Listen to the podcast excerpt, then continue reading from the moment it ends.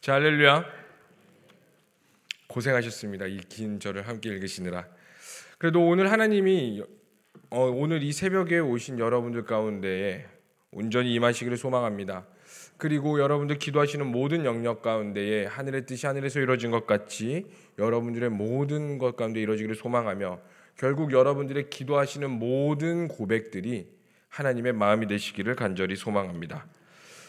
예, 오늘 말씀은 마태복음 27장의 말씀입니다. 음, 본장에서는 예수님의 죽으심과 예수님의 죽음 전후에 있었던 사건들에 대해서 기록하고 있는 내용이 바로 오늘 우리가 읽은 본문 말씀이 되는 거죠. 우리 인간의 시조인 아담, 이 선악과 사건으로 인하여서 그리고 그 죄가 이 땅 가운데 들어오면서 우리 인간은 본질적인 죄인이 되었습니다. 그리고 죄인인 인간은 영원히 멸망받을 수밖에 없는 존재가 되어 버렸어요. 그리고 바로 죄의 삭슨 사망이라는 이 원칙으로 인해서 어쩔 수 없이 멸망의 존재 그리고 저주받은 존재가 되어 버렸다는 것인데 바로 이 죄 때문이라는 거죠. 모든 문제가. 그러나 이 이런 죄의 죄주, 죄의 저주의 고리를 끊기 위해서 예수님이 하나님이신데 여러분 예수님은 하나님이십니다. 예수님은 신이에요. 근데 그 신께서 직접 인간의 몸이 되어서 이 땅 가운데 내려오셨고 인간을 대표하셔서 이제 그 십자가에 달려 돌아가셨어요. 그리고 모든 인류를 구원하시는 사역을 완성하신 것입니다. 이처럼 하나님께서 태초부터 정하신 구원의 역사가 현실 속에 드러나는 것이 그 구원의 계획과 하나님의 플랜이 이제 현실 속에서 완성되어 있는 이 기록이 바로 오늘 본문의 말씀이라는 것입니다. 그래서 수많은 선지자들을 통해 하셨던 그 말들과 예언들과 선포들이 역사적인 사건, 이 역사적인 사건으로 드러나는 것들을 우리가 다 함께 읽은 것이에요. 그래서 이것을 다른 표현으로 하자면요. 예수님의 죽으심은 하나님의 언약이며 하나님 계획의 중심에 있다는 것입니다. 그러므로 이 땅에 오신 이유는 명확했어요. 예수님께서 이 땅에 오신 이유는 매우 명확했는데 그 이유가 무엇이냐면 죽기 위해 오셨어요. 그리고 부활하시기 위해 이 땅 가운데 오셨습니다. 그래서 결국 27장은 하나님의 궁극적인 언약의 성취가 가장 잘 나와 있는 본문이라는 것입니다. 그래서 우리 27장 1절의 말씀을 다 함께 읽어보도록 하겠습니다. 시작. 새벽에 모든 대제사장과 백성의 장로들이 예수를 죽이려고 함께 의논하고라고 말하고 있습니다. 여기에서 새벽에라고 27장은 가장 먼저 말하고 있는데 이 원어를 다른 말로 직역하자면 이렇게 표현할 수 있어요. 새벽이 되었을 때에 우리는 그냥 간단하게 새벽에 이렇게 하는데 원어로 따지면 새벽이 되었을 때에라고 표현을 한다고 하는데 이 표현은 마치 역사적 사건이 드디어 이루어질 새벽이 도래했다는 뉘앙스를 우리에게 표현을 하고 있습니다. 다시 말해서 하나님의 언약이 드디어 성취된다는 것을 27장은 가장 먼저 이야기하고 있는 거예요. 새벽이 되었을 때에 드디어 새벽이 되었을 때 하나님의 언약이 드디어 성취되는 이 시점이 왔을 때에라고 바로 말을 하고 있는 거예요. 여러분 이런 하나님의 언약을 믿으십니까? 여러분은 예수님의 십자가를 믿으십니까? 예수, 여러분들이 예수님의 십자가를 믿으신다면 여러분들은 그 모두 하나님의 언약 가운데 계시다는 것이에요. 그리고 여러분들이 언약 백성이라는 것을 담대하게 믿으시기를 간절히 소망합니다. 우리의 삶 모든 영역은 결코 우연히 일어난 존재가 아니라는 거예요. 여러분 성경적인 용어로 봤을 때의 우연이란 말은 절대로 존재하지가 않아요. 왜냐하면 모든 것들이 하나님의 언약과 하나님의 뜻 가운데 있기 때문에 우연이란 말은 존재하지 않습니다. 다만 이 모든 것들이 하나님의 계획하심에 있다는 겁니다. 여러분들이 이 새벽에 있는 것도 다 하나님의 계획하심에 있고요. 또 누군가는 오늘 이 새벽에 선포되어지는 하나님의 말씀을 통해 은혜를 받게 되고 또 누군가는 변화가 되는 것이고 또 하나님의 때에 언제일지는 모르겠지만 하나님을 만나는 모든 것들이 결코 내가 잘나서 우연적으로 어떠한 특별한 그냥 이 사건으로 인해서 만나게 되는 것이 아니라 모든 것들이 하나님의 계획 가운데 있다는 것입니다. 그러면 3절에서 10절까지에 나오는 가론 유다의 배신과 그 자살도 마찬가지라는 거예요. 우리 3절의 말씀 우리 다 함께 읽어 보도록 하겠습니다. 시작. 그때 예수를 판 유다가 그의 정죄됨을 보고 스스로에게 뉘우쳐 그 은 30을 대제사장들과 장로들에게 도로 갖다 주며 이렇게 말을 하고 있습니다. 가론 유다가 예수님을 판 것에 대해서 후회를 하고 또 대제사장과 장로에게 가져다 주었지만 이미 늦어버렸어요. 그래서 가룟 유다는 이 5절의 말씀대로 스스로 목을 메어 자결하는 극단적인 선택을 하게 됩니다. 그런데 이 내용이 결코 우연히 일어난 일이 아니라 구약의 선지자들을 통해 이미 선포되었다는 내용이에요. 그래서 우리 다 함께 스가랴 11장 12절에서 13절까지의 말씀 우리 스가랴서 11장 12절부터 13절까지의 말씀 다 함께 읽어 보겠습니다. 시작 내가 그들에게 이르되 너희가 좋게 여기거든 내 품삯을 내게 주고 그렇지 아니하거든 그만두라. 그들이 곧은 30개를 달아서 내 품삯을 삼은지라. 여호와께서 내게 이르시되 그들이 나를 헤아린 바 그 삭을 토기장에게 던지기라 하시기로 내가 곧 그은 30개를 여호와의 전에서 토기장에게 던지고. 아멘. 바로 이 내용이 그냥 옛날에 있었던 한 어쩌다 우연히 지나는 내용이 아니라 바로 하나님께서 예, 선지자를 통해 예언하신 말씀이고 선포하신 말씀이고 이것들이 결국 예수님을 예표한다는 내용이에요. 그래서 이제 27장 우리 오늘 본문으로 와서 27장 9절에서 10절까지의 말씀을 다 함께 읽어보겠습니다. 시작. 이에 선지자 예레미야를 통하여 하신 말씀이 이루어졌나니 일렀으되 그들이 그 가격 매겨진 자 곧 이스라엘 자손 중에서 가격 매긴 자의 가격 곧 은 30을 가지고 토기장이의 밭값으로 주었으니 이는 주께서 내게 명하신 바와 같으니라 하였더라. 아멘. 이제 마태는 이것을 예레미야라고 표현했는데 사실 스가랴서의 말씀입니다. 마태가 잘못 기록한 것으로 이제 알고 있는데요. 어쨌든 이 가룟 유다의 사건마저 하나님께서 모두 언약 가운데 있었다는 것을 우리는 오늘 말씀을 통해 보고 또 이 말씀이 이루어진 것들을 통해서 하나님의 모든 했던 것들이 결국 구약 시대에 나와 있던 모든 내용들과 구약 시대 하나님께서 드러내고자 하셨던 것들이 예수님이고 그 예수님의 죽으심이 성취되어지고 있구나. 이것들을 우리가 볼 수 있는 거예요. 그럼 우리는 이것을 통해서 무엇을 볼 수 있을까요? 믿음의 확신을 가질 수 있는 거예요. 구원의 확신을 가질 수 있는 것입니다. 왜요? 우리 하나님은 신실하시며 미쁘시며 여기서 미쁘시다는 것은 아, 하나님이 아름다우시구나 이걸 말하는 게 아니라 믿을 만 하신 분이구나. 그리고 영원하신 분이구나. 우리가 그 안에 확신을 얻을 수 있게 되는 것입니다. 그리고 이제 오늘 본문 말씀의 11절부터 26절까지는 빌라드 총독에게 예수님을 넘겨주며 26절에 바라바는 그들에게 놓아주고 예수를 채찍질하여 못 박히게 했다고 말하고 있습니다. 이제 예수님이 빌라도 총독에게서 신문을 받으시고 이제 명절이 되면은 죄인 한 명을 놓아주는 풍습이 있는데 그때 유명한 죄수 바라바라 유명한 죄수라면 극악 무도한 사람 중 하나겠죠. 진짜 죄인 바라바와 예수님 이렇게 둘 중에 누가 무엇을 선택하겠느냐 했을 때 사람들은 바라바를 놓아달라고 그리고 예수를 죽여야 된다고. 그래서 빌라도 총독이 손을 닦으면서 나는 아무런 죄가 없다. 그때 사람들이 뭐라고 말해요? 그래요. 그 모든 핏값을 우리와 우리 자손에게 할 테니까 그냥 예수만 죽여달라고 이런 고백을 하게 되죠. 이런 고백이 아니라 이러한 이야기를 하게 되죠. 그리고 또 27절부터 31절까지는 유대인의 왕이여 평안할지어다 하면서 로마의 병사들이 조롱하고 있는 것들을 기록하고 있습니다. 그리고 32절부터 44절까지는 예수님께서 무거운 십자가를 지고 골고다 언덕길로 올라가는 장면을 설명하고 있습니다.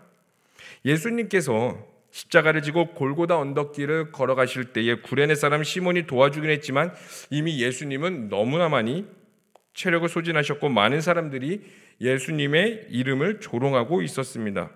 그리고 45절부터 예수님의 죽음 직전에 표현하고 있는데 우리 다 함께 45절에서부터 46절까지의 말씀을 다 함께 읽어 보겠습니다. 시작.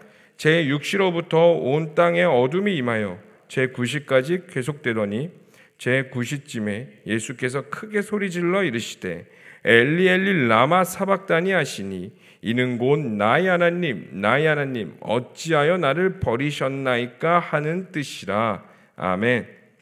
성경의 제 6시에 온 땅에 어둠이 임했다고 말하는데 그 당시에 6시는 우리가 생각하는 오후 6시가 아니라 낮 12시가 되는 시간이에요. 그러니까 다시 말해서 가장 햇볕이 뜨거워지기 시작할 때 이스라엘 가장 햇빛이 중심이 되기 시작할 때에 그때 어둠이 임하기 시작했고 제 9시쯤 오후 3시가 되겠죠. 오후 3시쯤에 예수님께서 엘리 엘리 라마 사박다니 이 절규를 외치셨다는 거예요.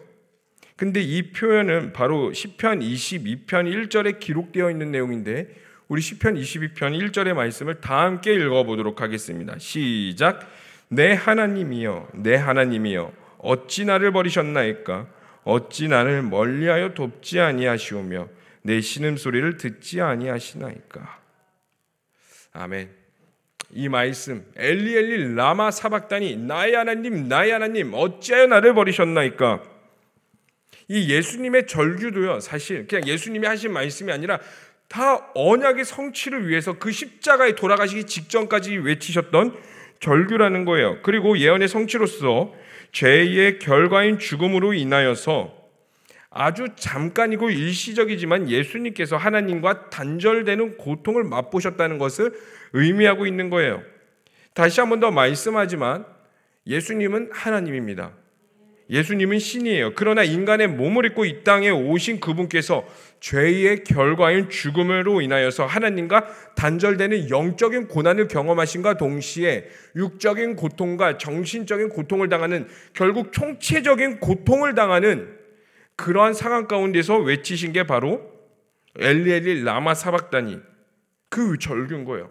여기서 드러나게 되는 거예요. 예수님이 이 땅 가운데 오신 이유요. 죽으러 오신 것입니다.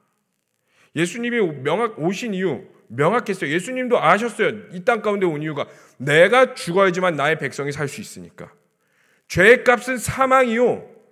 이것들을 해결하기 위해서 근데 인간이 똑같은 죄인들이 어떻게 모여서 하나님의 나라를 이룹니까? 죄인들이 모여서 아무리 조금의 단 1%의 선함이 있는 사람이라도 다른 사람의 똑같이 죄인들이 모여가지고 너가 의롭다 이렇게 칭한데 다른 사람들이 인정해줘요? 아니요 절대로 인정해주지 않아요.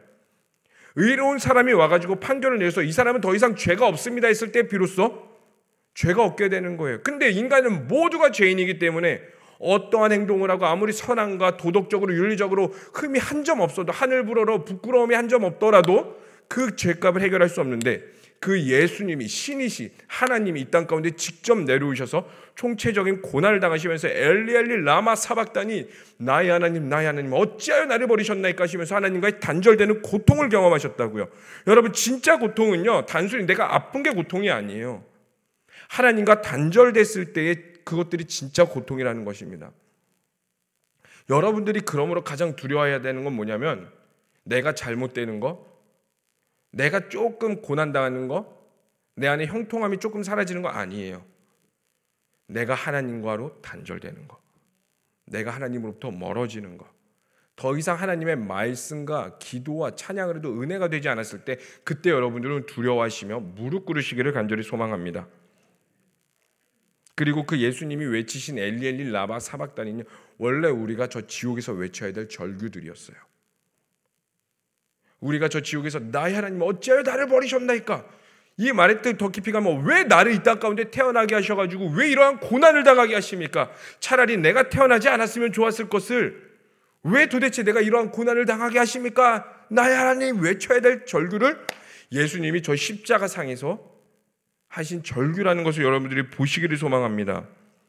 그리고 30절은 이렇게 말하고 있습니다.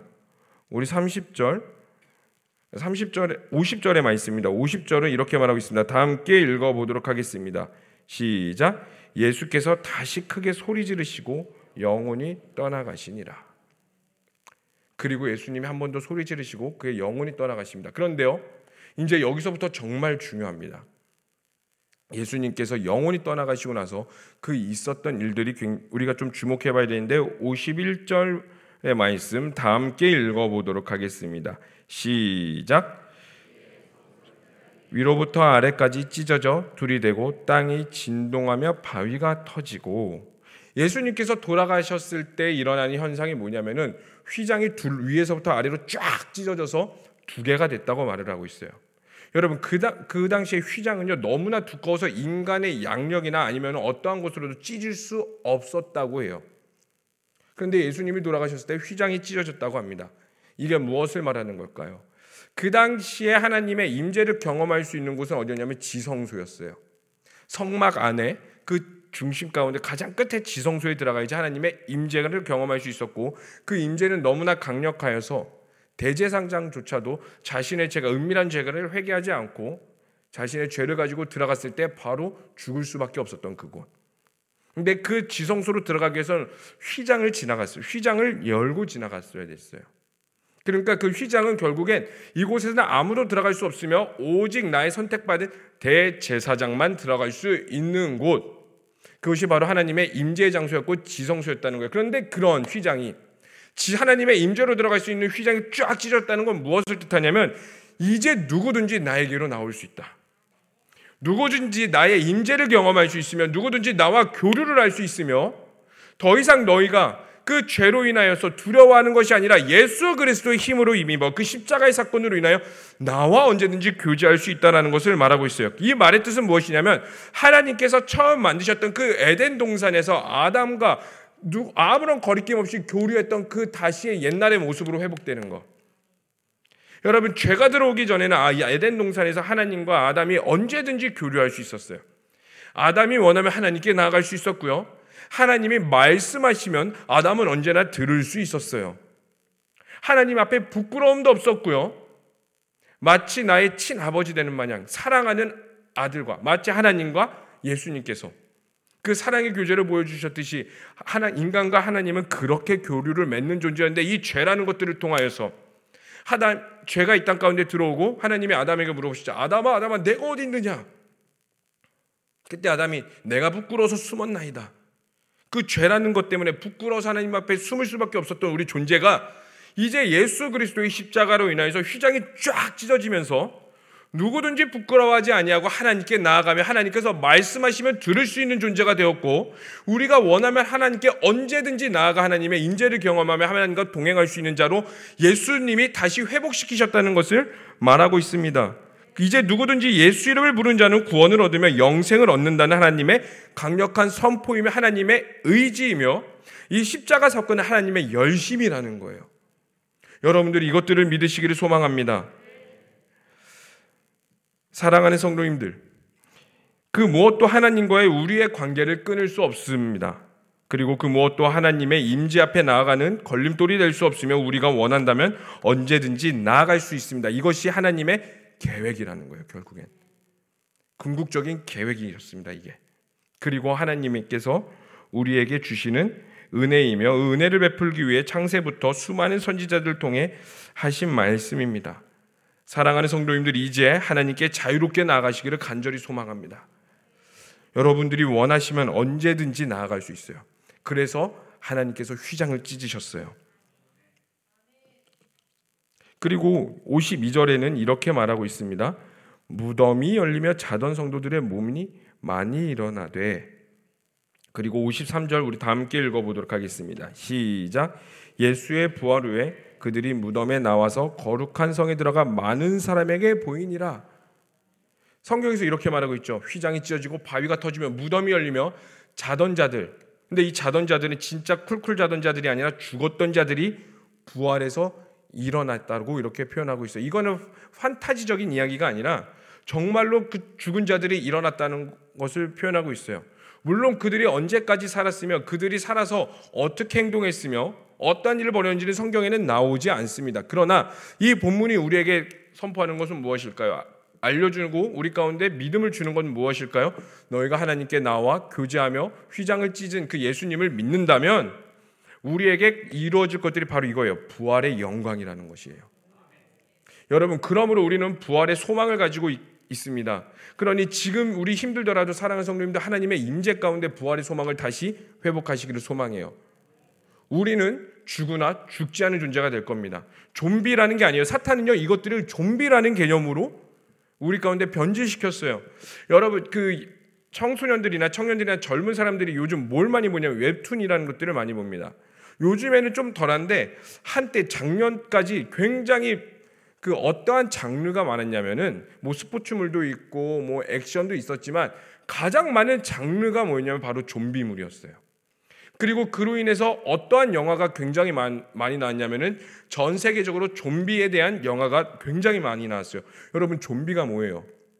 죽었으나 영어로 언데드라고 말하죠. 죽지 않은 자들. 근데 그들이 부활의 영광의 모습이 아니라 괴물로 변해서 사람을 물면 우리도 좀비가 되는 바이러스, 악한 존재, 귀신의 형태를 나타내서 우리 가운데 드러내고 있습니다. 여러분 이거 사탄이 속이는 겁니다. 여러분들 경각심을 가지고 깨어 있으시기를 소망해요. 마지막 임박한 마지막 때가 될수록 사탄은 우리를 계속 미혹하게 만들어요. 어떻게 미혹하게 되냐면 성경에 있는 것들을 자꾸 왜곡시키는 거예요. 여러분 가장 대표적인 것 중에 하나가 뭐예요? 바로 무지개예요. 무지개. 무지개는 하나님의 언약이었어요. 근데 오늘날 무지개를 들면 뭐로 보여요? 동성애. 사탄에게 빼앗겨 버렸습니다. 부활도 마찬가지예요. 죽지 않는다면 요즘 젊은 사람들에게는 뭐로 평가될 거냐면 부활이 아니라 좀비로 보여질 겁니다. 그러나 하나님의 진리는 영원하기 때문에 하나님의 말씀은 살아있기 때문에 우리 가운데 그 휘장을 찢으신 하나님 임지 앞에 나아갈 때에 우리 가운데 부활의 영광이 있을 줄로 믿습니다. 그리고 이 시대 가운데 우리가 빼앗던 것들을 다시 회복하며 다시 오실 예수 그리스도를 준비하며 선포해 나가는 우리 성도님들이 되시기를 소망합니다. 하나님은 모든 것을 다 알고 계십니다. 이 시대도 알고 계시고요. 여러분들의 환경과 모든 마음들도 다 알고 계십니다. 그래서 우리가 할 수 있는 것은 무엇이냐면 그 임지 앞에 모든 것들을 하나님께 털어놓는 거예요. 하나님께서 모든 길을 열어놓으셨고 장을 열어놓으셨습니다. 시대에 아픔이 있으십니까? 그럼 이 시대를 가지고 마음껏 기도하시기 소망합니다. 여러분들의 가정과 환경과 나의 마음의 옹졸한 마음 때문에 괴로워하고 계십니까? 그럼 그것들을 솔직하게 털어놓으시기를 소망합니다. 하나님의 열심은 우리를 외면하지 않으십니다.